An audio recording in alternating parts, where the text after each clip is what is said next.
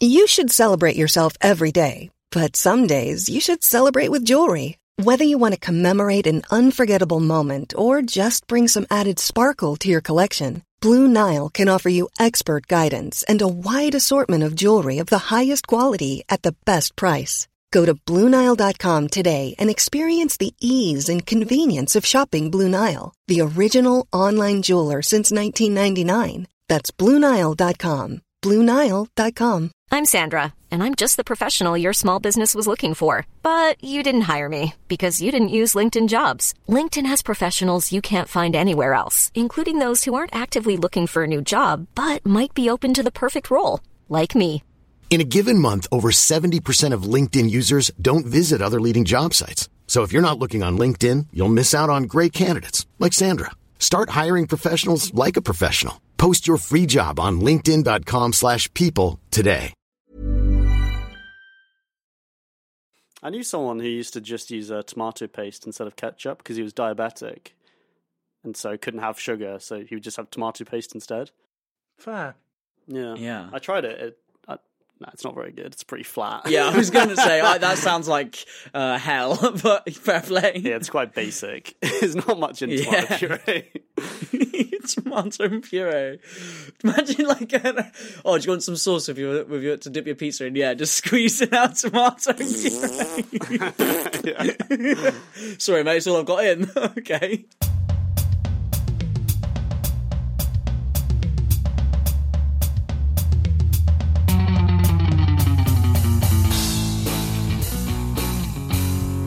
Hello and welcome to Goats, the greatest podcast on earth. Or is it a podcast, or does it just have all the factors that would make it a podcast, but maybe some people just don't think it's a podcast because it doesn't just just doesn't have the right vibe?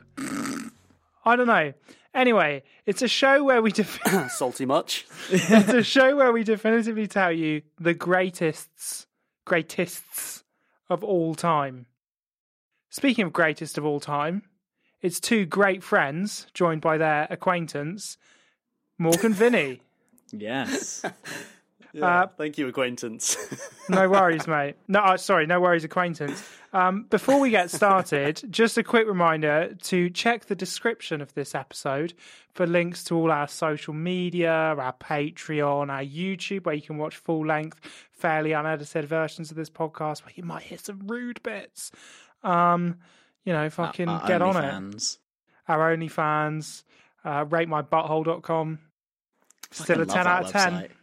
Still a 10 out of 10. Um, 4,000 reviews as well. I should probably interject. Yeah, Mork's had technical issues, uh, Oh, yeah. Morkable issues, as uh, we like to call it in the business. I would like to point out that I have not been the technical issues person for a long time. Yeah, no, That's we haven't had any problems for a long time. To be fair, I think we went through a good saga, some some peace. Yeah. Uh, but yeah, unfortunately, that's ended today. Peace, peace never lasts. War always prevails. it's fine. Preach it. Preach We it. move, I, we I think I think Vladimir Zelensky said something very similar. Um, anyway, with all that out of the way, uh, has anything, Vinny? You said you had an interesting story, a legitimate. Is it going to be more interesting than my getting some satay chicken from the Thai shop and putting it in a wrap story from last week? Because I have to say that was pretty fucking riveting stuff. uh, basically, over the weekend, I saw my good pal Mork in the flesh Yep. down here, though you can't see him. Did you? Yeah, I went down to uh, Exeter for, for like a day. Oh, and nice. just chill out with Mork. It was good. We Nice. we watched Sonic Two, the second Sonic movie, Yeah, which is good fun with his uh, with his son. The Sonic and, um, yeah, and I, I can definitely see the signs, Mork, of like the the the tism in your Yeah. son because Yeah. he was like telling me all about his toys. He was like really like passionately telling me about all his toys that he's got, and he pulled out some toys that were like ones that me and Mork as kids used to play with, like these old like Power Ranger toys. Yeah, and, they're like my old toys that he's kind of got hold of. Yeah. Yeah, and he was like, he started telling me all about them, and I was, and then I started telling him like, oh, I've already, I like, I've already played with all of these. Like, me and your dad used to play with these all the time. He just like stopped, looked like up to me with these like big old eyes, and then looked back down, and then just carried on explaining all the toys that he had. like, I've already heard this all before. Yeah. I've- I know about this shit. He's like, "Did you know there's a little stand that comes out?" And Vinny's like, "Yeah, yeah, I know because I, I, I, I've played with that." And he's like, "Yeah, yeah, but did you know that it has wheels?" It's like, "Yes, I, yeah." Amazing. no.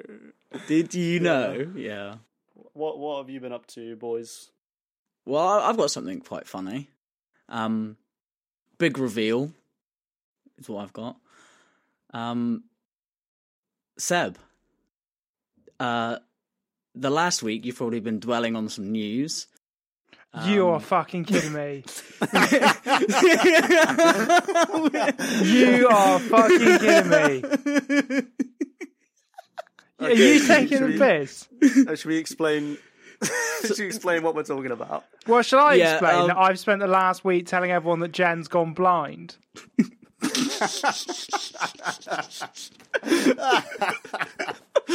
um, yeah. Well, turns out, uh, mate, that she's uh cute. She's fine now. She, she's actually not going blind, and uh, turns out she never was.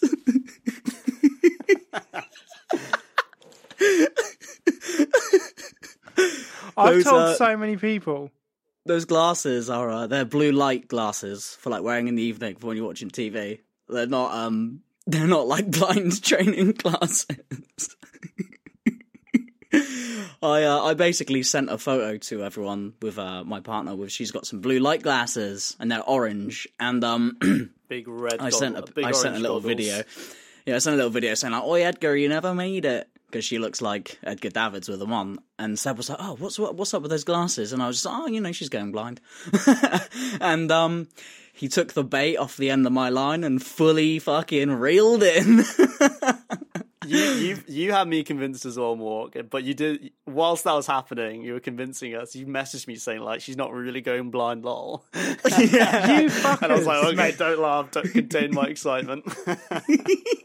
you the best thing absolute was- fuckers. Sebek, the best thing was like, when you asked me the next day, like, "God, do you reckon? Do you reckon Jen's actually going blind?" Because this is the sort of thing Mork would joke about.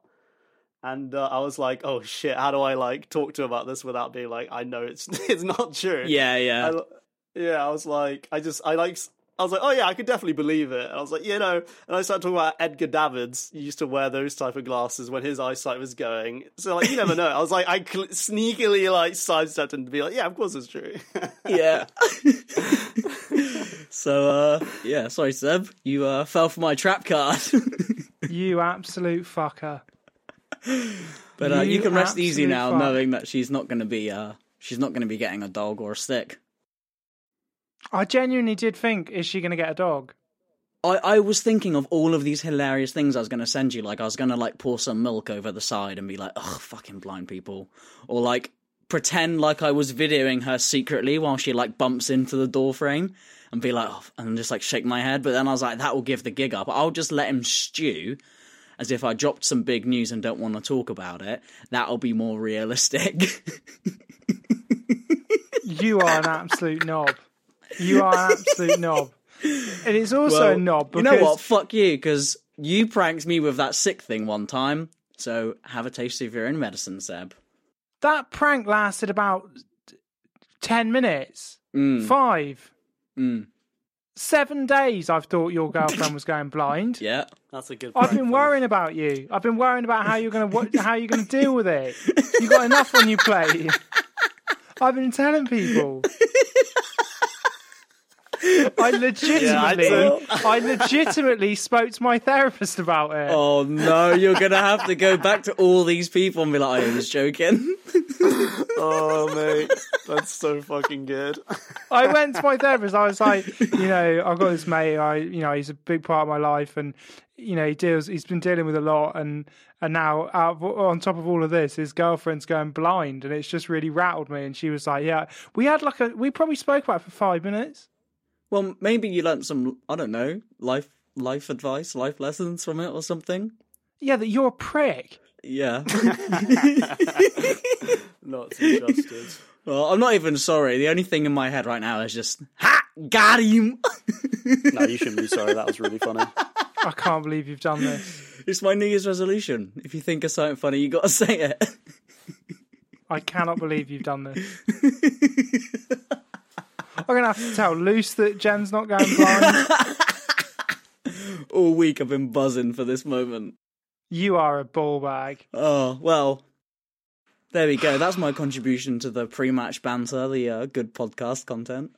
C- cooked up a good prank. Yeah. Speaking of cooking, Speaking of cooking, Vinny. Speaking of cooking, it was said by the ancient Greeks that when Prometheus what is this epic fucking intro? Wait. It was said by the ancient Greeks that when Prometheus gave man fire, we no longer needed the gods. And obviously, there's been some debate about whether this is a literal or a metaphorical giving us the fire. But the idea, if it was a literal sense, would be that, you know, once the gods gave us fire, we were no longer at their whims. We could prepare food that would last longer. We could make inedible food edible. And we were our own masters. Burn down the villages of our enemies. Burn down the villages of our enemies, burn down the bodies in mass graves. Um, Like si- Siggy's. since we gained the power to tame fire, we mere mortals have gone from roasting a bit of, you know, cave bear to perfecting the art of cooking. The greatest in this mystic art of creation are lauded above all others. Chefs. Often seen as foul mouthed, sweaty cocaine addicts with a short temper. Michael and Vinny are the perfect pair to debate the greatest chefs of all time. Who wants to go first? Me. I do. the floor is yours. Chefs. What do they do? Well, they just cook shit, basically. And they cook that shit really good. And obviously, there's a lot of good cooks out there. Tons of top chefs in the world. So, how do you separate the good from the goat? You have to think about what makes a goat chef. Well, for a start, they gotta cook up the best shit. That's important. They gotta have experience. They've been in the game for a while. They know the ropes. They need to be world renowned and have made a big impact in the oversaturated market of food. You can't just be a nobody. Possible innovation into the industry and products that stand out. And that's why, for all of these reasons, that I have picked Walter White, aka Heisenberg, as the greatest chef of all time. He makes the best shit, and everyone agrees. Any questions? End of presentation. oh, I thought that would be much funnier, but I feel like because we've done. Because we've done, oh look, I'm picking Kermit the Frog. Not so many times, it probably I think the, the strategy is you've got to go for. You can't just go because he cooks the best shit. You've got to take a pause, look at your notes, and then go again and be like, "So Walter White, born," and go for it. You can't just be like, yeah. you know, you got to you got to sell it So like yeah. you did with your blind girlfriend. Yeah. Come on, Mork. You're you're better than this. No, sit, no. Okay, right, fine. Seriously, I do think that a goat chef. I heard that. What was that? What my fart? yeah. Seb, you can't fart on the podcast. Honestly, You can't fart while I'm talking either. That's so rude. That's so rude. I didn't think the time too mic would far. pick it up. I didn't think the mic would pick it up. I heard that little little doot. That stays. right. That's the No. cold open. Seriously, I, I, I do think that a goat chef has probably got most of the attributes that I listed. But I'll I'll be honest for a minute. I don't actually know fuck all about cooking. And it doesn't interest me in the slightest. Um, but over the last few months, I've had to learn how to cook some stuff because my fiance hasn't been able to. So now I know more than I did, but I still basically know fuck all. Although I can make a pretty banging roast. And Seb, you can actually vouch for that. Uh, You know, you've tasted my His- roast. His roast slap. I, I can't lie. They absolutely slap. Yeah. So I got one thing under my culinary belt, but for the most part, I don't. I don't really give a fuck about cooking. It's boring. Um. So for me, a goat chef has got to be someone that even I care about. You know, even I'm like, oh yeah, they're fucking sick because cooking to me is like the dullest thing in the world. And because chefs, and particularly their new like celebrity chef status, are just massive, everyone has got a favourite chef and buys all the cookbooks of such and such a person, whether it be Nigella, Heston, or that fucking prick Jamie Oliver. Celeb chefs are huge and modern day rock stars. So a goat chef has got to be somebody who is so big on that scale that even like a pleb like me can be like, oh yeah, I know that geezer, he's sick. And so that's why it honestly took me no time at all to pick Gordon fucking Ramsay as the goat chef. Now, good old Gordon was born in the great nation of Scotland.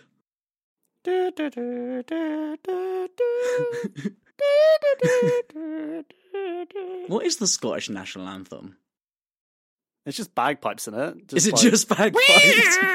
It's just it's bagpipes. It's the, it's the American one, but bagpipes. anthem, but on the yeah, bagpipes. it's yeah, it's the American national anthem on bagpipes, and then in the background you can just hear the clattering of heroin needles, just like People eating haggis. Was that um, the one that goes like? That's, the, same one. That's the Stars and Stripes again. you. I'm not meaning to. you can't not do the American one. I think that is it.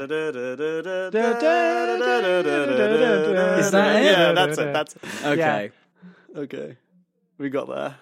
But anyway, anyway, he grew up in Scotland. and- Scotland, Scotland! And growing up, he had his- Scotland. he had his eyes.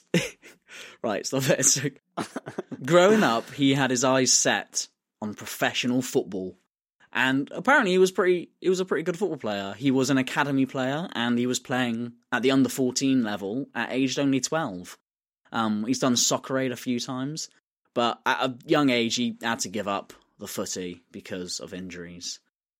And Yeah, I, I, I think I think Gordon Ramsay's the type of guy who, if he wasn't really into cooking, he would be up there in like another field. I think he's like fiercely competitive, like and fiercely just he is, yeah. perfect. He he strives for strives for perfection. yeah, when I was researching him, his um his like whatever he's called, his like mentor, chefing mentor was like he's like the most Oh, competitive Pierre person White. I've ever met. Yeah, he was like Marco he'll White. basically be like he would be amazing at anything if he wasn't a chef as well, you know. So yeah, that's right. Um but like even though his football career is like basically a non existent blip in his life, like in the grand scheme of things, he gets a bonus point for me for trying. That's a plus one in the Mork book because fucking football in it. Now, we can talk about how he rose to prominence in the chef scene, and we can talk about how he trained under all these great chefs and started opening up these amazing, best in the country ref- restaurants. Um, I'm swearing at you, but you can't even see. I just realised. yeah, no. Um, and like we can talk about how he's got like fucking a million Michelin stars, and we can talk about how his flagship restaurant was voted the best restaurant in London for eight years in a row, and how he trained under Marco Pierre Wright, uh, White, which is one of Britain's best chefs ever. Uh, you know, we can talk about how he's only one of eight restaurants in the UK to currently hold three Michelin stars. He's in the Culinary Hall of Fame. He's had multiple world records, like filleting a 10 pound fish the fastest, all that shit.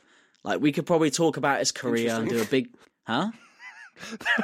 I just- never would have. I never would have guessed Gordon Ramsay could like do it the fastest. He was into like speed running. Yeah. cooking. He's Just got a bunch of world records. me. It was He can, also like- it's He's got loads. He like he did like the drop-off. longest, like a, the longest piece of pasta rolled, Yeah. like from a It is a thing. bit of a dr- it is a bit of a drop off. You're right. Actually. Three Michelin stars, Hall of Fame, one of the greatest living chefs, and also he's got the world record for filling a fish. Filling- yeah, I that takes skill, man. It's like it's like being like if you said like why is Messi the greatest football player of all time? You like talked about the Ballon d'Ors, the World Cup, the trophies, and also his like world record for most keepy ups. It'd be like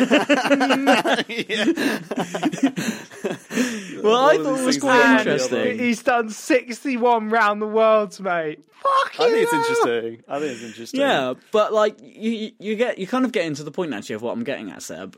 In that we can talk about all this shit for ages. Like we can talk about his career for ages and do a proper deep dive into everything that makes him a great chef and his his culinary expertise and how he grew up learning all of this stuff. That's, but yeah, that's what you're supposed to be doing now. Yeah, no, yeah, yeah, Michael, you do that because that sounds really interesting. That was- Oh that yeah, was well the that's what I mean. Like we, we could do all of that, but we, but I won't. I won't do oh. that oh, because there's there's there's only one thing that we need to talk about about Gordon Ramsay.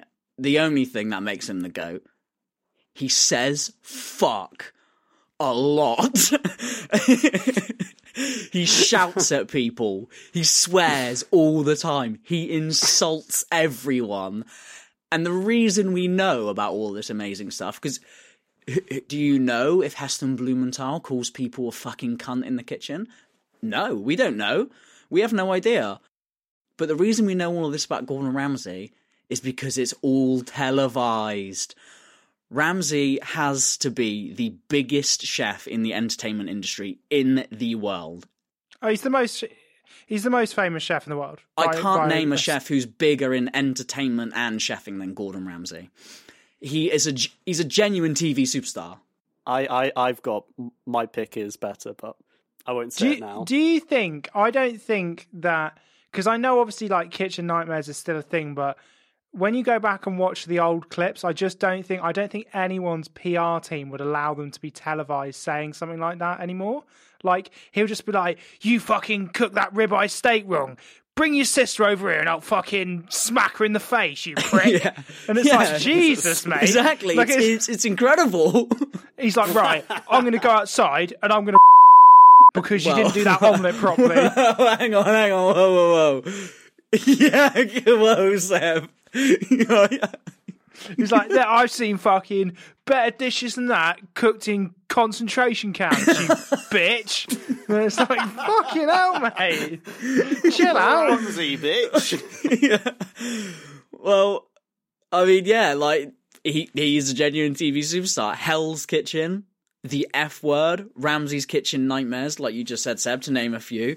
Kitchen Nightmares is so fucking entertaining. I won't lie. Yeah, like Ramsay is a Great staple. TV. Oh, go on, Seb. Have you seen the Mitchell and Webb skit that's like based on Gordon Ramsay? Yeah. Where he he like he comes in. What's the one where he like saves restaurants? Is that Kitchen Nightmares? Yeah, that's Kitchen Nightmares. Yeah, he Where he, goes like, into comes like in- failing restaurants. Yeah, and it's got like Mitchell and Webb, and he's like, right, look, I'm just going to teach you how to make this really simple dish. And he's like, right, take a bit of salmon, do this, do that, do this, do that. And he like hands it to him. And he's like, if you do this, you'll save your restaurant. And he just goes, well, I can't. Why not? And he's like, well, I'm just not as good a chef as you. I can't do all those things that you can do. I'm just a bloke. And he's like, oh. And he's like, no, you got it, and you you got the fire in your belly. And he's like, no, I don't. I just can't cook as well as you can cook. That's why my restaurant isn't as good as your restaurant. It's really good. it's so good. But like, he is, yeah, he's a staple of the entertainment business. And where would we be as a society without this kind of entertainment? You know what we would be without this? We'd be an idiot sandwich. We'd be fucking raw. Ramsay's biggest and best influence on the world is his TV goldmine of entertainment over the last 20 years. Hell's Kitchen is genuinely one of the best reality shows of all time. talking about the US version particularly. Like, it's up there with Jersey Shore for me. And me personally, I haven't got a fucking clue what an entree is. I I don't know nothing about scallops or saute and shit. But I have watched almost every single episode of Hell's Kitchen and I cannot get enough. seeing Gordon actually square off with a contestant who's telling everyone to fuck off and he ain't no I ain't no bitch chef ramsay it is incredible. Gordon just stands there like yeah yeah? It's so tough mate. Yeah fuck the cameras. Yeah you want to go? Let's go right now. It's tv gold. He is a nutcase. He's screaming at people whose fo- whose food is raw you're cooking the duck in a burnt pan, you fucking donkey! I could watch Hell's Kitchen compilations on YouTube for hours and hours. And the reason it works is because Gordon Ramsay is actually a world renowned chef in his own right. He is one of the best chefs in the entire world, and he commands the respect of these fucking cretins, and he will help them, and he will give them the advice and at the same time he'll call them a fucking donkey. Like they're in this place and he's putting them under immense stress and pressure, screaming at them, telling them their food's fucking raw and they're a shit cunt and they're a fat piece of shit. And they can't keep up because that's what these top, top restaurants are like. Like when you've seen those fly on the wall documentaries of these three Michelin star restaurants, you've got all the little shit munchers, what they call sh- sous chefs, like chopping vegetables, and the head chef guy just goes smacks him on the back. Then he's like, "Fucking get on with it, you cunt! These carrots are fucking raw, mate. These carrots are too orange. exactly, and it's just like going crazy. And everyone you speak to, they're like, "Oh, the chef was brutal. You know, you're doing 18, 19 hour days. You don't sleep. You're, you're addicted to coke. Head chef's fucking screaming at you. Like Gordon Ramsay like puts these guys in that position for their own good." And for our entertainment, and that's why we fucking love it. for our entertainment. what? Honestly, when you see those old episodes of Hell's Kitchen, you know that bit from the Watchmen where Rorschach goes like, "You're in here with me." It's like that. Like he's so angry. Yeah. Like they're like just trapped in a room with an angry, angry man. Yeah. It's fucking brilliant. What more do you want? Wow. Think Cooking. about it. Let's pretend that Gordon Ramsay never went on television. He was just a really good chef, one of the best in the world, right? That's a that's a big star. That puts him in contention for goat already. But now imagine having that and having given us Hell's Kitchen. Do you know what I mean? Five stars, yes, Seb, that's right. No, no, no, no. Where would we be without it? I think, like, and and also Gordon Ramsay is genuinely one of the best chefs in the world. He, this is proven by his three Michelin star restaurant, which is still going today, still open today, and it's held those stars since 2001, which is the second longest run of restaurants in the country of current holders. Uh, the, the oldest one is like 1985. It got its third Michelin star, and then Gordon Ramsay is the second longest to have held three Michelin stars in the country. That's insane. That's ridiculous. That is pretty mad. That is pretty mad. So this is what I'm trying to say. He is an incredible chef in his own right, and provided us with some of the best memes and entertainment of all time. And that's something which most celebrity chefs don't have. I'm talking Well. about you, Jamie Oliver, you fucking twat. They're just good cooks, right? They're good at cooking. They don't have three Michelin star restaurants. They're not elite chefs. You can cook a or can cook a spag bolognese on a budget and I'm gonna make a cookbook and be a billionaire. But he couldn't lace Gordon Ramsay's chef coat. You know, he couldn't wear that big white hat. All these guys are shit compared to Ramsay. you couldn't wear that big white hat. I don't know about the crown chefs. of a head chef. The big white hat. that big one. But Ramsay, like I said, he he offers the best of both worlds. He is genuinely one of the best chefs in the world, got one of the best restaurants in the world, but he's also a huge TV and enter- entertainment personality with so many smash hit shows. And that's a really rare skill. And the fact he's been on TV for 20 years proves how good he is at both worlds. Like you said, anything he would do, like if he wasn't a chef, he'd probably be a great football player or he'd be a great astronaut. Like he's so uber competitive. And he's so good in the TV industry as well as the chef astronaut. industry. You put the shuttle on wrong, you fucking cunt!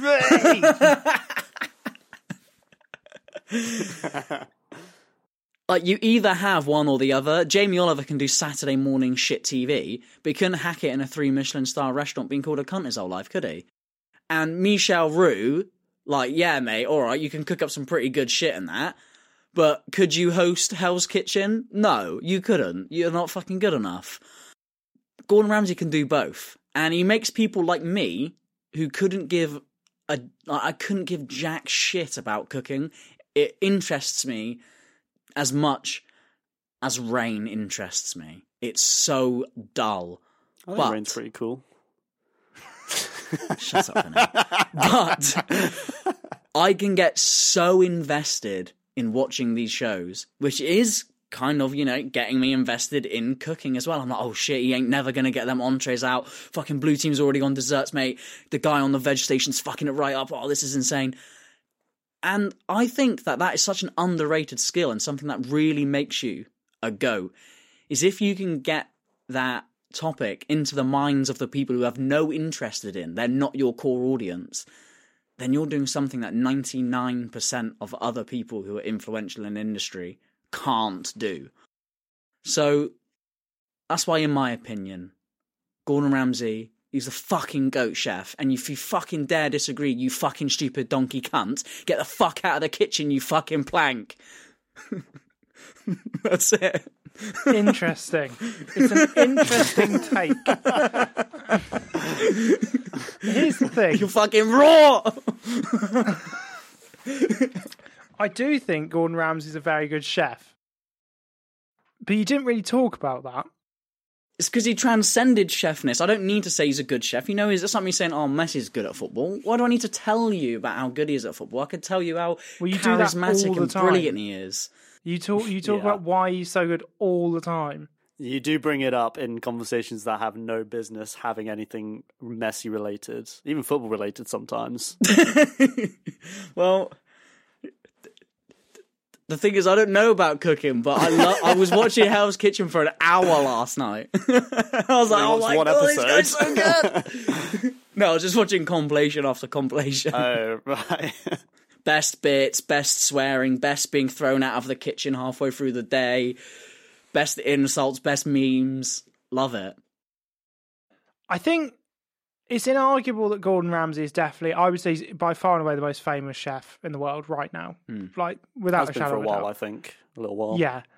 Um, I can't even think of someone close. Like in terms of like internationally, like you might say, oh, if you had to name a chef in the UK, some people might say like Jamie Oliver, but like Hmm. Everyone him. worldwide, Yeah. I quite like Jamie Oliver, but What? know. Didn't he ruin school dinners for everyone? That's why everyone Yeah. hates him, right? He got rid of fucking turkey twizzlers, mate. I was veggie, so I didn't have them. Well, double bad. What about made them them little more pink? expensive. What about them little pink custard cakes and that? And he's just, you know what? With Jamie Oliver, he's got a voice and a face that you just you want to punch it.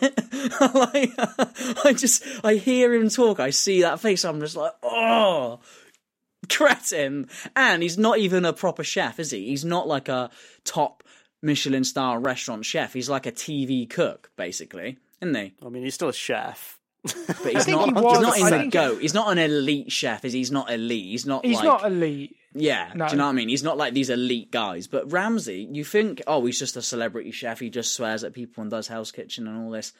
But he is. He's in that elite category as well. I mean, it's difficult because I, I was talking to Vinny about this last night, actually, when we were just chatting away on Discord, that when you get to a certain level of chefing, you become more of a manager than a player. Mm, yeah, and yeah. like, obviously, Gordon Ramsay, like, I don't know how much input he has on, like, I'm sure he designs the menu at his very high end restaurants. I'm sure he has an input on his smaller, like lower down restaurants as well. But like, it's difficult when you're talking about like three Michelin stars. It's like, well, are they his or are they the restaurant? They are his because he earned those. He was awarded his third Michelin star in 2001, and his TV career didn't take off till 2004. So he'd he'd basically be he'd basically become one of the best chefs in the world before he'd even started TV. That's what gave him the in into Hell's Kitchen. Don't think that's what he was talking about, right? No, I mean more that like the those those Like the Michelin maintenance stars, of them. the Michelin stars go to the restaurant, not the chef, which is kind of this thing that's like a bit of a weird one. Is like you can you could go to a restaurant that has three Michelin stars, and none of the staff that were there when they earned those, like that one that was from 1985, like. None of the staff that were there will still be there, or very few of them. It's just Yeah, an interesting yeah. thought, but I think it's inarguable that he is obviously a very, very elite chef. Like he is a really good chef. Hmm. Do you know what his signature dish is? Uh, uh, I don't know. Spag bowl, Probably things that aren't raw. I know he's into French cuisine. donkey sandwich. Idiot sandwich. Do you know what it is? It's a beef Wellington, and the reason I bring Hmm. that up is for the middle bit, Oh, where I have brought in my book from home, signature dishes that matter, which is a coffee okay. table book. Me and Luce bought a long time ago because we saw it on a YouTube channel, and it's actually really, really good. Um, Hmm. It's very snazzy. Those of you who are looking at the camera can see.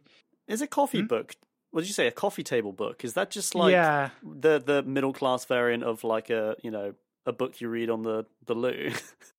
I think it. Yeah. Well, kind of. Yeah, it's sort of. It's a book that you leave out for guests to have a flick through. It. It's. I On would describe loo. it more Mm. as a waiting room book.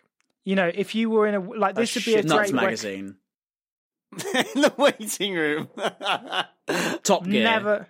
Yeah, Yeah. but no, Top Gear. no, You go to the again- garage. You if you went to the garage back in the day, the first nuts magazines I saw was waiting in the garage while my dad was talking to the bloke having the MOT. yeah, and there'll be that's, nuts. That's a garage. That's a know- garage, yeah. though. Not like a dentist. yeah, but you know, you you're in the fucking garage. There's all the geezers in there. You got nuts. You got Max Power, Top Gear.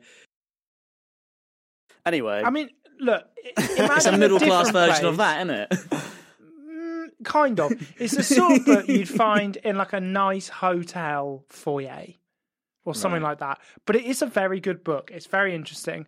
tell us about the book. what it is book it read. is I think I don't quite know exactly how many it is. I don't think they talk I don't think the number is particularly specific, but it's every influential dish or signature dish that matters over the last 300 years. Now, I was going to just like, obviously, some of them, like if I just open a random page, it will be something that you've never fucking heard of. Um, Yeah. Like, well, that was a bad example because I opened it on a baked Alaska, which I have heard of. Anyway, but rather than just pick out some random things like be like, oh, how long do you think souffle potatoes have been around? Oh, I don't fucking know. And also, it's a bit difficult because like they give they credit it in this book to the um the establishment or the chef that made it popular. But obviously, like sou, sou, souffle potatoes have been around for like hundreds of years. Yeah. So, what I thought I would do is rather than do that, I flick through, and what they have got in here is some more sort of down to earth, normal food that you might have heard of. And foods that are, well, lasagna, the trouble is, again, lasagna has that thing where it's been around for too long. Whereas these are ones that were invented within the last hundred years. Tikka So masala. what I'm going to do? Okay, we'll get there in a minute, Mork. Um, so what we're going to do is we're going to go from person to person. I'm going to I'm going to name a thing. I'm going to go to the page in the book. I'm going to read the first sort of paragraph and what it says about it, just because it's nice. Um, and I spent quite a lot of money on this book, so I want to get my most out of it. And then you, all you have to decide is in what year it was it was created. Closest wins. Right. Closest wins. Okay.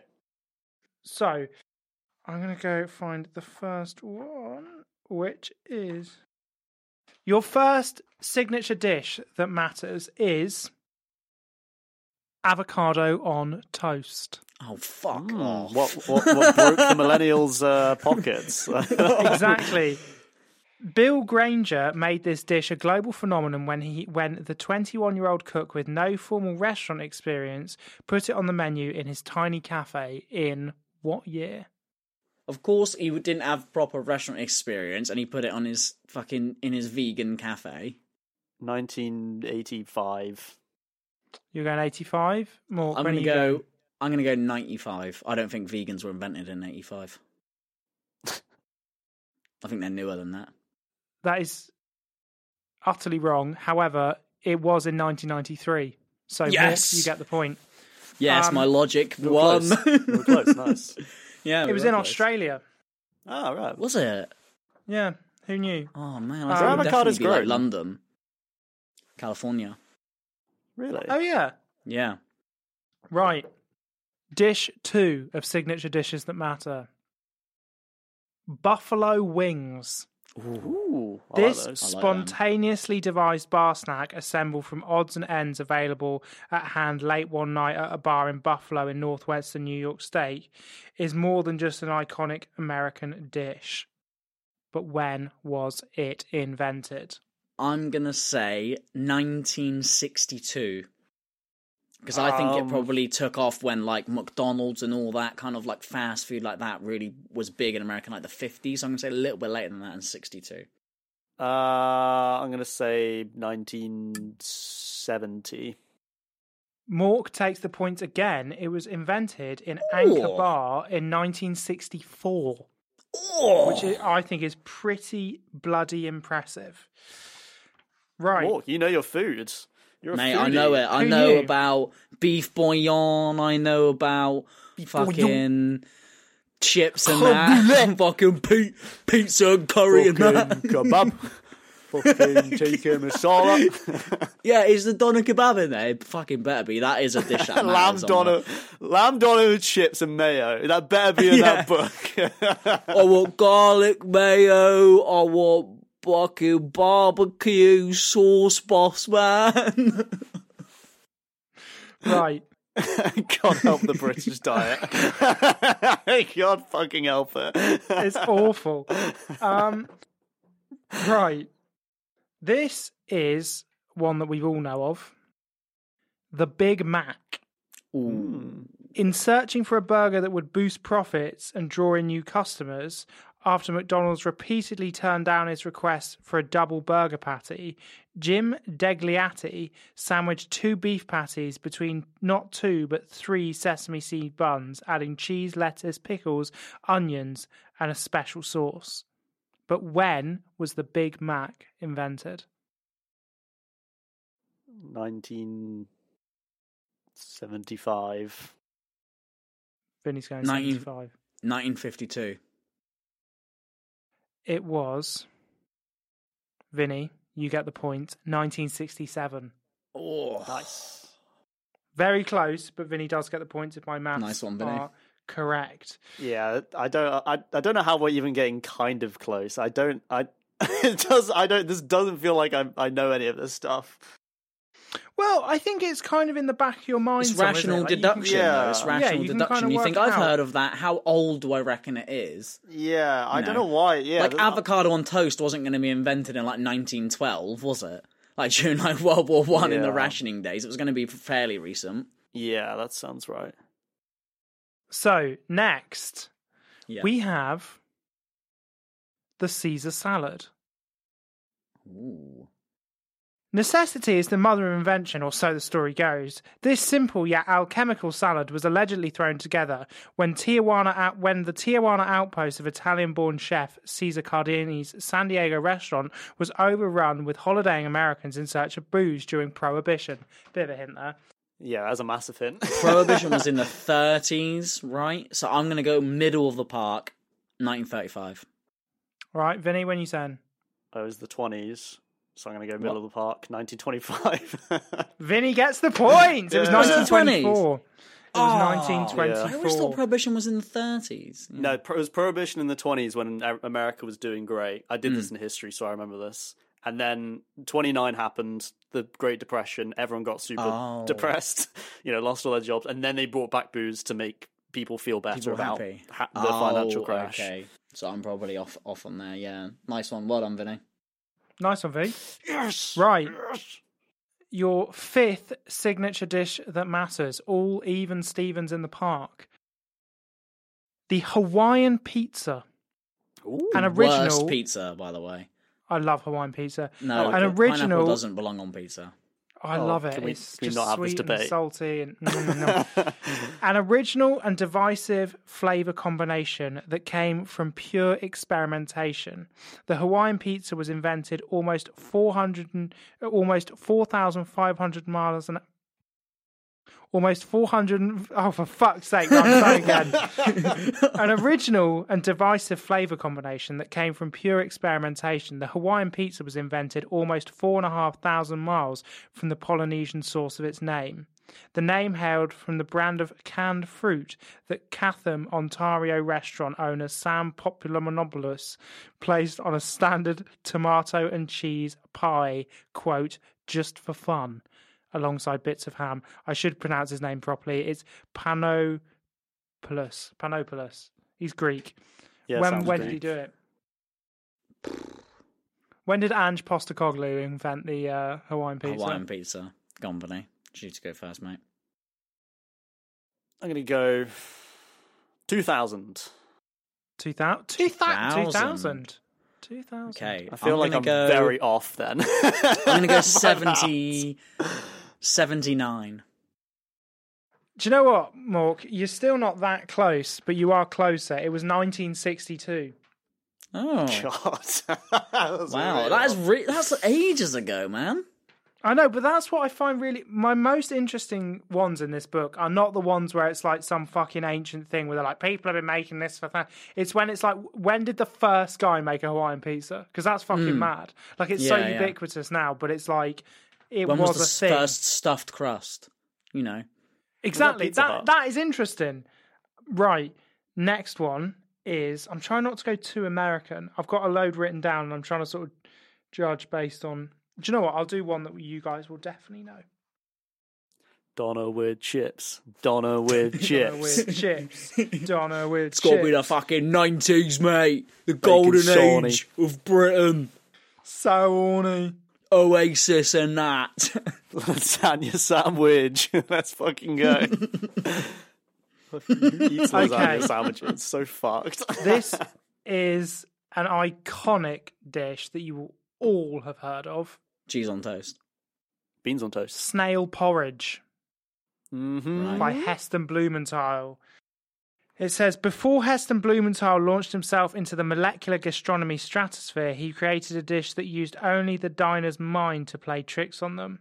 In this case, he brought together two things that evoked evoked two in this case he brought together two things that evoked images of grey and gloopy depressing foods breakfast porridge and snails but this rich surprisingly savoury oat and barley porridge wasn't for breakfast but when was it made? 2000. Mork, uh, Vinny with 2000. Mork, what are you saying? 2010. One. 2010! Oh, he's biffed it! Or is it like 80s It or was something? two- no, it's 2003. Oh. Ah. Okay, nice. I was going to say 2005 as well. Does that make it? That makes it all level, doesn't it? Again, we're back to even Stevens, which means we're Yeah. Three all after deciding round. six, yeah. Three all. Okay, so. Okay, okie dokie, okie dokie. I'm looking, I'm looking, I'm looking. There was one I was going to do, which was the potato puree, Vinny, that you mentioned yesterday, but I think that's a bit unfair because you already mentioned it. So Yeah. I'm going to go for something. It is a bit American, but I feel like we've all heard of it. Hmm. It's an iconic dish from a very, very specific city. Hmm. Do you know what I'm about to say? Philly cheesesteak. The Philly cheese steak. Nice. So, Okay. this street cart sandwich that came to represent a city, the Philadelphia cheesesteak, was born when an Italian immigrant's young son, who was selling hot dogs and fish cakes on a corner in South Philly, tired of his offerings one day, asked his brother, Harry, to run to the butcher's shop for some scraps of meat. Harry came back with thinly sliced beef, which Pat crisped up on the on, which Pat crisped up on his which Pat crisped up on his griddle with some onions and served all in a hot dog bun. As legend would have it, a cab driver who frequented their cart liked what he smelled and asked Olivieri to make him one of his off menu sandwiches. Word spread, and it came to represent the city. But when was the Philly cheesesteak invented? 1982. 1982. Vinny. See, I remember watching Man vs. Food as a kid, and Mm. I, one of the episodes I, I weirdly remember a lot is the Philly cheesesteak episodes where he goes Yeah. around and has all the Philly cheesesteaks. And I remember him saying when it was first invented. I think he went to this maybe the first the place where it was first invented yeah. as well. Pat's King's Pat's King of Steaks, where it was invented. So I have I've s- I've seen I've seen I've heard this number. You've got this year knowledge before somewhere. When I was like eleven, and I, I Man, just Man versus Food was so fucking good, wasn't it? Oh, what a, Did- what a show! Didn't he? Didn't he have to stop doing it because he was just like his heart was going to explode or Mm. Yeah. something? The if you watch the He's, like, first season, now. he's like a regular bloke, and that's why it's kind of funny. Because like, oh, regular bloke's eating all this stuff, and like by like season ten, he's like five hundred pounds. It's like, oh, yeah. Well, Well, that was the whole thing. Is that he's not afterwards. He's not a competitive eater. That's the whole No, thing, isn't it? yeah, right. he just loves a fucking big meal. I'm going to go with 1990. Right. That means that the winner of our signature signature dishes that matter round is none other than Mork. Ah. yes, Philly cheesesteak was invented in 1933, so we're coming up. It was 90 Whoa! years old. I know Jesus, that is kind of wild, isn't it? Jesus. I obviously, you know, I accept this award as the greatest of food of all time. Um, you know, it's been a long road to get here to understand about all these dishes and shit and all that kind of stuff and that. So yeah, I'm glad to be crowned on this podcast as the most knowledgeable about food and that. Nice. Very nice. Well, I hope you all enjoyed that round. Please go and read Signature Dishes That Matter. Not a sponsor, it's just a really fun book. Or if you know me personally, just ask to borrow it because it's quite fun. Um, Two pound rent fee. two pound rental fee, mate. Um, yeah. Whenever you like, Vinny, please tell me who you think is the greatest chef of all time. So, Mork, it's interesting what you said earlier when you were talking about how Gordon Ramsay is the biggest, like, you think he's just the, the most entertaining cook of all time and the most, like, the biggest meme. Biggest in got- the entertainment industry. But I've got, uh, Yeah. biggest in the entertainment industry, I've got someone who's even bigger. Someone who is a fucking living meme. So, Guy Ramsay Fieri, or Guy Fieri, is an American restaurateur, author, and an Emmy Award winning television presenter. Who? You don't know Guy Fieri? The guy, The guy with like with the the spiked up, tips. fi- spiked up frosted tips Oh, and then I the thought flame he was shirt. the lead singer of Limp Bizkit.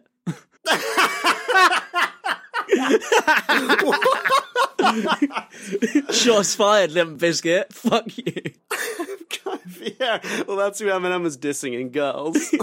yeah, exactly. fucking Guy Fieri. Yeah, fuck you, you fucking Beals Yeah, I've shit. seen this guy wearing his fucking flame shirt. Yeah, yeah, Yeah, the yeah. flame shirt. Yeah. Isn't he like a proper? He's actually quite a proper chef, though, isn't he? Yeah, he's got loads of restaurants. Uh, well, he's now he co-owned three now defunct restaurants in California. I haven't actually picked Guy Fieri, by the way. Oh, thank God for that. See, that's how you, was that's how you do a good bit. That's how you do it. That's you make how you it, do it. You make it believable. Hmm. Although I also I I wanted to pick Walter White for Goat Chef as well. I found this Yeah. dude who's like a real life Walter White, and his actual name was Walter White, and he was like the the best meth cook in Alabama for ten years. And I was actually quite tempted to do him, but I picked a real answer. So Didn't you do Kay's cooking? I was also kind of tempted to do Kay's cooking. Yeah, I went. For, I went for a, a boring real answer. So, what is the most important quality in a great chef? Well, if you ask many of the top chefs, they'd probably have some variants in their answers. Someone like Marco Pierre White or you know Gordon Ramsay might say that the head chef's main purpose in the kitchen is to just shout and invigorate and, and offload all your passion onto your, uh, the other cooks so they can just make the best, you know, get the best out of them. Whereas someone else might say that the whole restaurant experience, being as close to perfect as possible, that should take priority. And then obviously there's the obvious answer someone who makes really fucking good food. Mm. Well, the guy I've picked today doesn't really have any of these qualities. By his own volition, he was a pretty mediocre cook. He never once earned a single Michelin star, and the restaurant he was most known for running down running closed down in 2017. However, I would argue that the other achievements that earned that he had earned in his lifetime are what truly set him ap- apart from everyone else within the gastron- gastronomic sphere. That's a new word that I learned. That meant means like the world of like restaurants and chefs and cooks. Uh, oh, that's interesting. Yeah, Yeah, gastronomic Interesting sphere. word. Gastro. Oh, So- I know who you've picked. I know who you picked too. I think. Yeah, it's that rat in the hat. yes, it's Ratatouille. I picked Ratatouille. Fuck's sake, I Remy should the have picked rat. Ratatouille. Fuck's His name's sake, not he was Ratatouille. sick. Remy. No, it's Ratatouille. Here comes Ratatouille. Ratatouille the mouse. yeah, exactly. Ratatouille the Oh, rat. yeah, Ratatouille, that famous film about a mouse called Ratatouille. I thought he was a gerbil. Oh mate, don't talk about G-force. They're guinea pigs. and you'd know. I wouldn't. So the man I'm picking today is the one and only greatest chef of all time, Anthony Bourdain. Anthony Bourdain. I've heard. Born in name. Manhattan in the 1950s to French and Jewish parents, Bourdain's lifelong obsession for food started when he tried his first ever oyster on a holiday in France. Years later, whilst attending Oyster, you never made it. what? what? that doesn't rhyme. That doesn't make sense. what the hell? Years later, whilst attending college, he would work in seafood restaurants, which would then inspire his decision to pursue cooking as a career. So Anthony Bourdain would bounce between working different types of restaurants within the New York area during the 1970s and 80s, but he found his home in the Manhattan French-based restaurant of Les Halles. think I got that right, where he became head chef in 1998. Bourdain's culinary prowess was not confined to the to traditional domains of haute cuisine, which uh, I learned another. That's a new word. It's uh, high cuisine in French, so it's kind of like high end fancy shit that Michelin star restaurants cook. right. Yeah. Yeah. Mm-hmm. Rather, it manifested in his appreciation for the unpretentious and the diverse. His palate embraced street food as enthusiastically as it did Michelin starred dishes, reflecting a genuine love for the essence of each culinary creation. Bourdain's skillful use of simple ingredients and emphasis on authenticity are what set him apart making his culinary creations assemble, accessible, accessible and relatable to the wider audience. So that's the boring bits about food that I've never eaten before. Uh, I wrote that about food that I've not eaten. Let's just Huh. move on with our lives. yeah. Have you ever eaten like like Gordon Brown's? Not Gordon Brown. Gordon, Gordon Brown. Gordon Gordon Brown has a brown sauce bacon bap every day. no, but like, have you guys ever eaten at like a Michelin star restaurant? Have you ever eaten like high cuisine? Um, f- reasonably high cuisine. I've eaten like I when me and Jen got together. I took her to this place, and it was like I ordered. I was like, oh, "I'll have the f- the f- the fish rather than like fucking whatever it was. It was just called like the fish, or- you know." And it was like thirty quid or something for the one thing, plus like fifteen pounds for a glass of wine. It was like a hundred quid. We only ate like two things, and like it was just like a bowl with like a little square of fish and a little leaf on the top and some drizzle around the side. It was it was okay, but I mean it was fucking tiny. I think we went to like Macca's afterwards. I was like, yeah, okay. Like, it didn't blow my mind. It's probably not that fancy, but yeah, that's like my kind of experience with that kind of food. to be fair, you've you've unlocked a memory from like a month ago when I was in uh, Budapest with a couple mates. We went to this. We didn't know how fancy it was until we were like seated, at, and then we realized, you know, we were literally seated and like it just looked super fancy and like th- there mm. was like the extravagant wine menu and all this stuff, and there wasn't like a lot on the menu, and so we had, I think, pretty much it probably was like high cuisine or at least something that's close to high cuisine, and it was fucking incredible.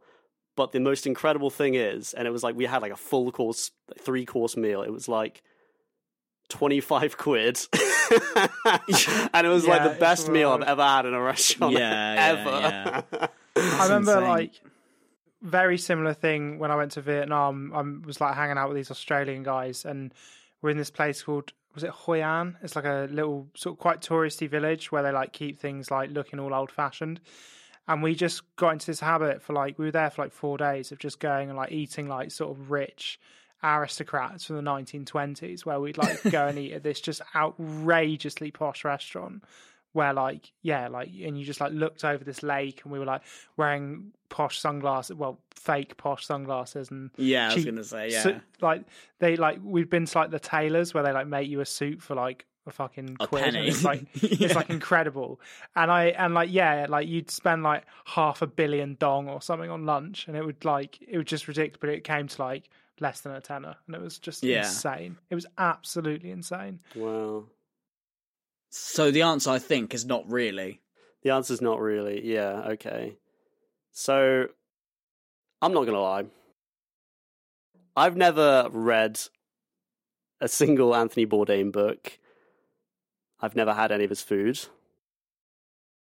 But the reason that I'm picking him today is because I quite like his TV series.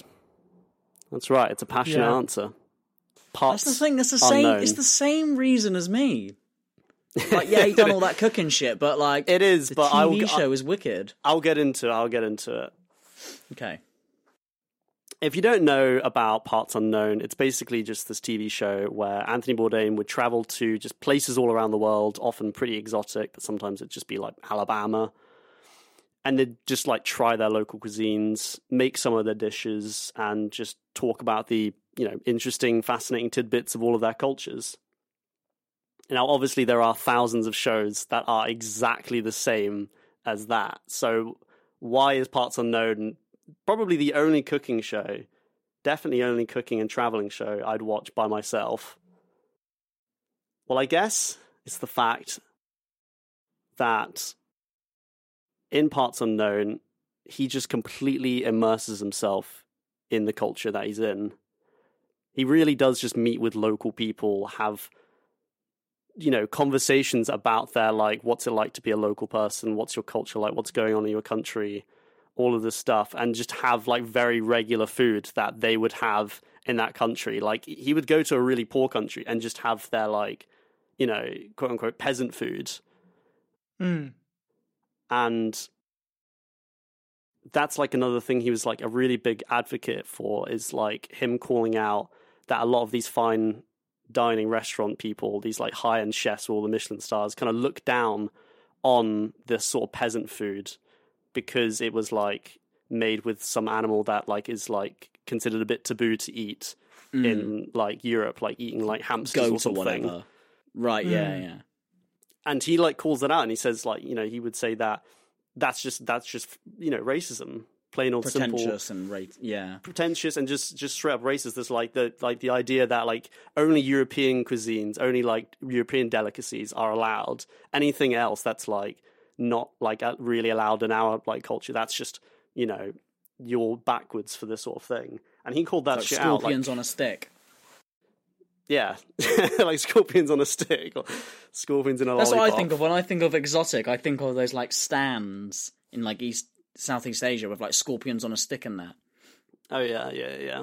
And I'm like, they look tasty. Like fried tarantula. I've seen that before. Yeah, I'm like, it looks tasty, but it is a scorpion on a stick. Yeah, I don't know. I'd, I'd I'd like to maybe try it, but it's a bit scary. yeah.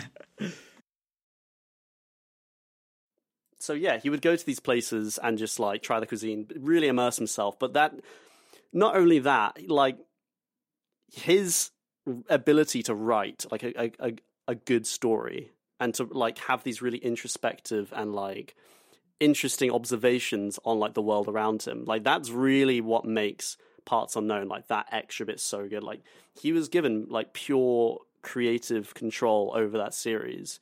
And you can tell because some episodes are a little bit like weird. I remember watching one episode, uh, I think it was the second one he went to like Korea.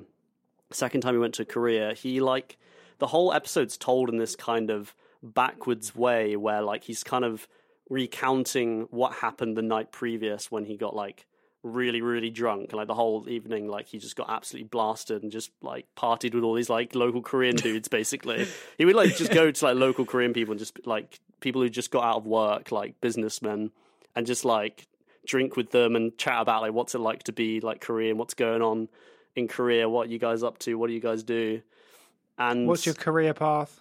what's your career path? Yeah, it's, I mean, he would have these like bad. Incredible. you would have these just like really interesting things to like say about like the world around him, and he was like, you know, he was he was like definitely like a kind guy. Like he wasn't this super hmm. over the top aggressive type of cook, and it's gone a bit rambly because I basically just completely gone off my notes, but. I guess I'm just trying to showcase that, like his sort of his sort of philosophy on food and what is really important about food. It's not like the restaurant experience. It's not how incredible the food looks or smells or just, you know tastes. Obviously, it's about the people you share your food with. It's about the conversations you have over the dinner table, the connections you make over something that either you both made or just one of you made or you paid someone to make. And that no, really no is judgment. I feel like not being like looking down on people because like oh, you don't dine at fancy restaurants, you don't know jack shit about food. It's like nah, it's more real, more personal than that. Is what Yeah. I'm getting. Yeah, exactly. Like food is like in our society, food is like a time to be like to check in with each other, like over the dinner table, to communicate on your and- lunch break. Yeah, Yeah, it's it's the time for like reflection as well. It's the time for introspection, and um, shit. Where was I going with that? That that that's like he he sort of that was his whole philosophy on food. What makes food so good? Like it's not just the food; it's the the things around the food. And you know, I like I love making f- dinner for other people. I I just making a f- making a dish for other people and it also turning out good as well. Like that's just the cherry on top. If it's shit, then I Yeah, feel like yeah, shit. But, um, yeah. um, and it's just like and they enjoy it and I'm enjoying it and I don't know. It's just like it's special. It's like I've made this and people have enjoyed this and like we're enjoying it together. Like it's Yeah, I can vouch for that. Like, like, like you- you've you've cooked me you've cooked me stuff. You know, and it might be really basic. It might be like a little cheeky spag bol or something. And like, I'll see you like looking at me as I'm like munching it. I'm like, oh, Vinny, this is fucking this is good, mate.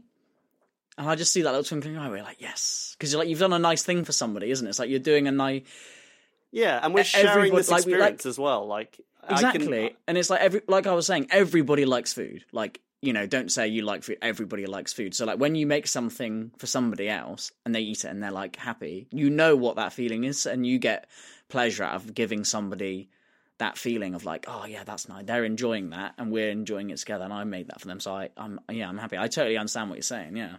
I mean obviously I can't cook good shit, so it doesn't make The only the only feeling more the only feeling more pleasurable with that is when you've like slaved away for hours and hours and hours and you made this really delicious thing and then you see someone eating it and they're like, Oh, that was the best thing ever and then you just know deep down in your heart that you snuck a pube in it and they didn't realise. you spat in it. fuck's sakes. You jizzed in the mayo. And no one complained. We're having a hashtag Yeah. wholesome moment here, and you bring pubes into it. Bonding with our brothers. I stuck a pube in there. and the other thing I wanted to talk about, yeah, it's very rambly. I, I sort of wrote this script like 20 minutes ago, I think, while Smoke was doing his. Um, um, but the other thing I want to talk about is just like it's like that thing I said earlier. It's like I very, I mean, I guess I have, I guess maybe had one fine, like high dining cuisine in my lifetime, but like that's it. Like most of the meals I eat are just like meals I make, or just meals I like go to a restaurant and have, and it's like fairly regular sort of meals. And so when I watch shows like MasterChef with my dad, he he loves MasterChef, and so I'll watch it with him and I enjoy it. But like I'll see the foods they're making, and it's just so like over the top, ridiculous. Like it must. It, I'm sure it tastes incredible. I'm sure, but just looking at it, hmm. I have no idea what the fuck it tastes like. They'll just say a bunch of words I've never heard of in my life. Like I'm not. I'm not. I don't really understand the super super high dining stuff. Like I don't eat that stuff, so I can't relate when they're like, "Oh yeah, yeah, it's got that like nice sharpness." I'm like, "Does it?" Fucking, I don't know. Yeah, yeah, yeah. And so when I watch those shows, it doesn't inspire me whatsoever to cook. But the things that do inspire me, and like, I do mean this, like parts unknown, the fact that he he does immerse himself in the cultures and he has a lot of this peasant food. He makes this food, like this food that the regular people of that you know country would eat, and like shares it with them. And watching that and it being like some like fish and potatoes as like the as like the ingredients. It's like I can make that. I can make that at home, and like he made it so good. It looks so fucking good, and it's simple. It's easy. It's like lots of e- Yeah. lots of simple ingredients, but just like how you do it is like really, you know, and that's that's inspiring. That makes me want to actually try new things and and develop my my my repertoire as like a as a cook. So I think he at least inspires me to be a better chef. I don't know if it makes me a better, you know, cook, but uh, there we go. So yeah, I I I, I feel like I said everything that I wanted to say. Uh, great writer, great person, just had lots of great ideas and inspiring in the way he cooks and the way he thinks about food. Nice. Yeah, I like that. I feel inspired by that because I feel like you, like you said, you've had one. You don't, you don't resonate or connect to that high dining experience. You've had one in your life. Yeah, it was really good. Like it was really really tasty, but it's like that's you know I can't be doing that every But other again- weekend. That's what I mean as well. Like, is that the best meal you've ever had? And for what reasons? Probably not. Like the best meals that we have are like the ones like with your mates or at this particular time, or it's all the other stuff surrounding it, sharing it with those people. You know, the best meal you've ever had might be like something really shit, food wise, but it was great because like it was in a special place or at a special time or with a special person. And they're the ones that like you're gonna remember. Like I think the gist of that argument is like, yeah, high dining's great and stuff, but those kebabs, and I mean this seriously, in the back of a taxi after a sick night out when you're like reminiscing with your mate, can be just as special because of where you are when you're eating them, who you're eating them with, and all all of the rest of it. Do you know what I mean? definitely and also I like, like i think i think it kind of like it's very opposite to the gordon ramsay thing as well like i don't think you could pick someone more opposite and yet still within the same field as gordon Hmm. ramsay as on anthony bourdain like they are like chalk and cheese yeah, he's a lot. He's a very Bourdain- calm guy, isn't he? yeah well sadly no longer with us but um Yeah, so I found out. I didn't realize this because I know he killed himself. He had like loads of mental health problems and stuff. Like he was a massive wreckhead. He loved drugs and loved seshing. Um, probably because he was massively depressed. um, yeah. And he whilst filming whilst filming parts unknown on location in in somewhere in France, I think that's when he hanged himself, which is pretty fucking brutal. Like during filming, like the show that like inspires so many people. yeah it's pretty pretty That is sad really Yeah. But I it's a really difficult choice actually because like I um respect both ends of that culinary spectrum and I I think like there is something to be said about like like you said more like the food that you share with your friends and those like simple foods are the ones that like you remember and also i think they're the ones that like inspire you like i very rarely watch masterchef and think oh, i want to go cook something Yeah. but like I could watch like Anthony Bourdain eat like a pea and ham soup in the Peruvian mountains, and I'm like, yeah, I might do that. Like Yeah, that's really yeah. Yeah. And I kind I of have think the same like- thing with man versus food.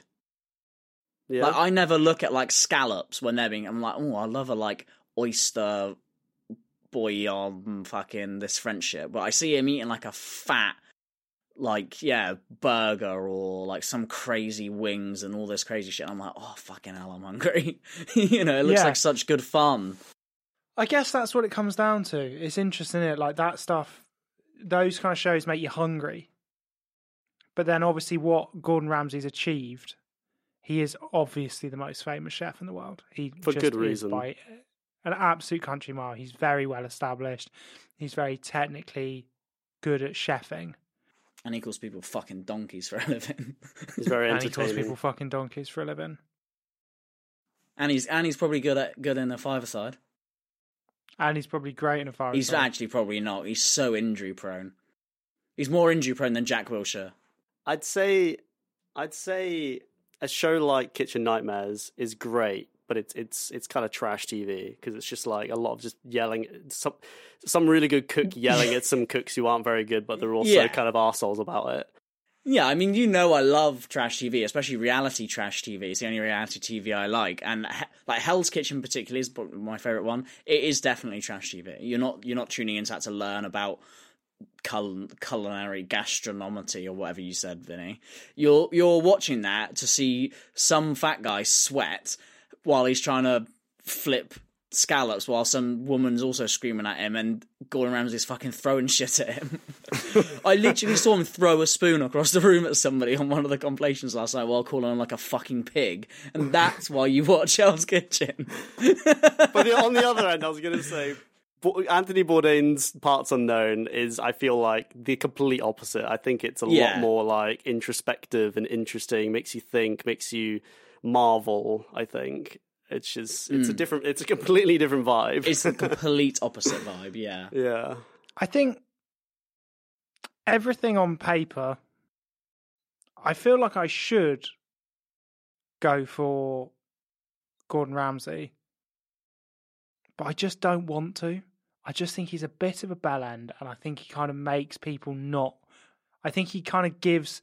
I I, I kind of think even when he's like pretending to try and inspire people to cook, he does it in such a macho, cock out on the table, flexing his forehead kind of way that it kind of just makes me go, "Oh, fuck off!" it's and like, it's it's a bit like Whiplash, that movie Whiplash. Like that sort Yeah. of it, it that type of like teaching can make people, but it can also break people. Mm. and like, I wouldn't. I don't know. Like, there's just He has some- got a he- nice side to him because he's done um he's done like a lot of junior master chef and like the kids will be like crying because they fucked it up and he won't be calling them a fucking donkey obviously he'll be like Yeah, I mean that's there's just there's the loads bare of cli- minimum. no, but there's loads of clips where he's like, oh, you know, it's okay, like you're doing so well, and he's he he obviously has got a soft side. I wonder how much he hams it up, but you're right, he definitely in like the competitive space. His method of teaching is like it's not an arm around the shoulder. It's like calling him a fucking cretin. It's an old Uh, school yeah, manager. I think he's he's like a Jose, and I don't really, I don't want Jose. Sir Alex Ferguson. yeah, Yeah. He's hair dry treatment. He's not Klopp. And I think for that reason, I am going to crown the greatest chef of all time as Anthony Bourdain. Uh, I just like the idea of like sharing food, enjoying food. I don't really care about Michelin stars. I know that you're supposed to, but then I listen to this whole podcast about how they're kind of ruining the food industry. So I kind of think fuck them, Mm. um, and maybe just try food that you like and watch a quite sweet bloke who just quite likes food and doesn't really take Talking to himself too seriously. Yeah. Just walking about and going, "Oh, do you want to try some food?" Interesting thing about the Michelin stars is that it's actually. Didn't you find this out last night, Sebek? It's actually sponsored by Michelin. Like Michelin made the Michelin star, like Michelin tires. it's just Oh, this, yeah, yeah, this like, random yeah, thing. Yeah. Yeah, Are you Michelin serious? is no because when so basically when Michelin, the tire company, were first like coming about, they used to give people a guidebook because it's when people started doing like grand touring in cars, like when when when cars became accessible, people started to drive around, and they would give you a book that said try all of these restaurants, and they they they still do it. Oh. They've got the the book. If you look at a Michelin star restaurant guide, it has the Michelin man in it. Wow. I can see it. Yeah. So it's yeah, it's the Michelin Guides are a series of guidebooks that have been published by French tire company Michelin since 1900. The guide awards up to three Michelin stars for excellence to a select few restaurants.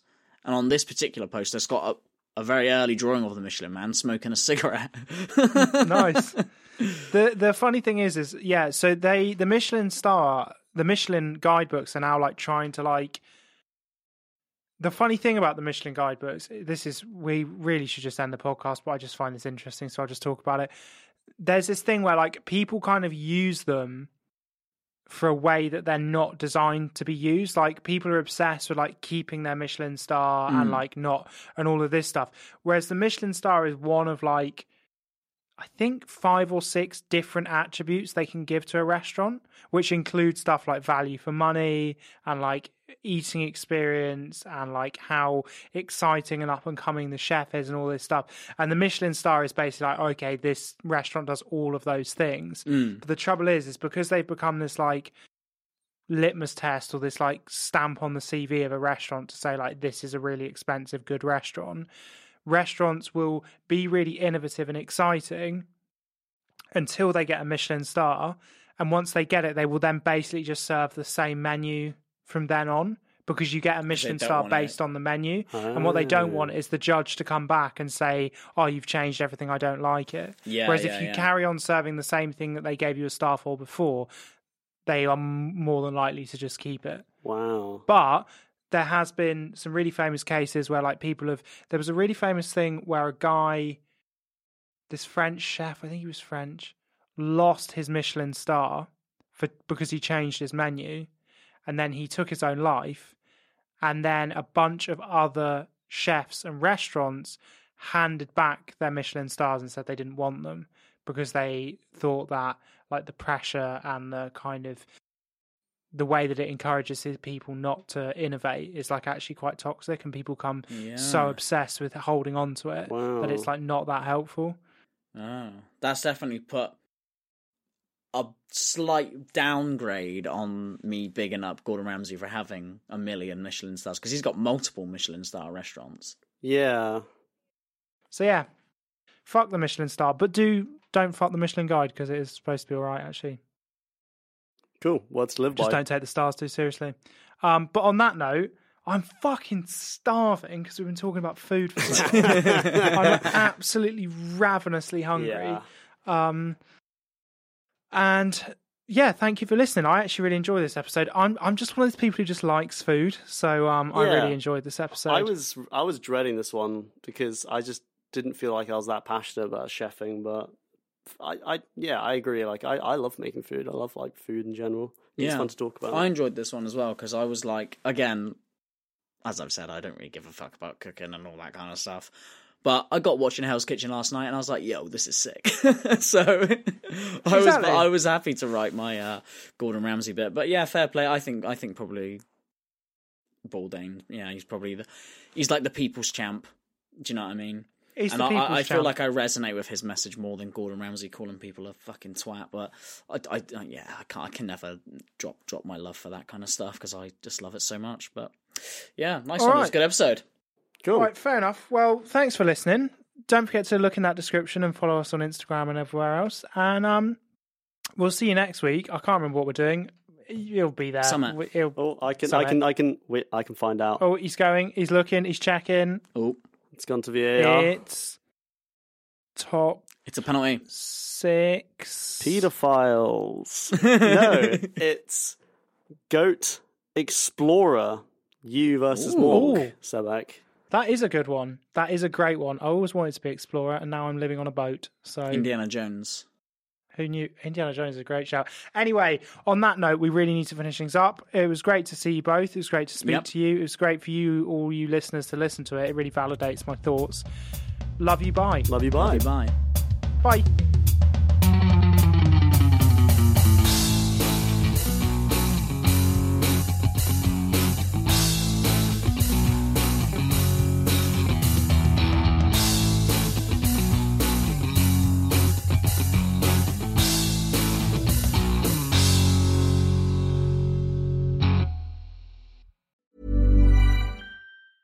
Mom deserves the best, and there's no better place to shop for Mother's Day than Whole Foods Market. They're your destination for unbeatable savings, from premium gifts to show-stopping flowers and irresistible desserts. Start by saving 33% with Prime on all body care and candles. Then get a 15-stem bunch of tulips for just $9.99 each with Prime. Round out Mom's menu with festive rosé, irresistible berry chantilly cake, and more special treats. Come celebrate Mother's Day at Whole Foods Market. Imagine the softest sheets you've ever felt. Now imagine them getting even softer over time. That's what you'll feel with Boll and Branch's organic cotton sheets. In a recent customer survey, 96% replied that Boll and Branch sheets get softer with every wash. Start getting your best night's sleep in these sheets that get softer and softer for years to come. Try their sheets with a 30-night guarantee. Plus, get 15% off your first order at bollandbranch.com. Code BUTTERY. Exclusions apply. See site for details. Planning for your next trip? Elevate your travel style with Quince. Quince has all the jet-setting essentials you'll want for your next getaway, like European linen, premium luggage options, buttery soft Italian leather bags, and so much more. And is all priced at 50 to 80% less than similar brands. Plus, Quince only works with factories that use safe and ethical manufacturing practices. Pack your bags with high-quality essentials you'll be wearing for vacations to come with Quince. Go to quince.com slash pack for free shipping and 365-day returns.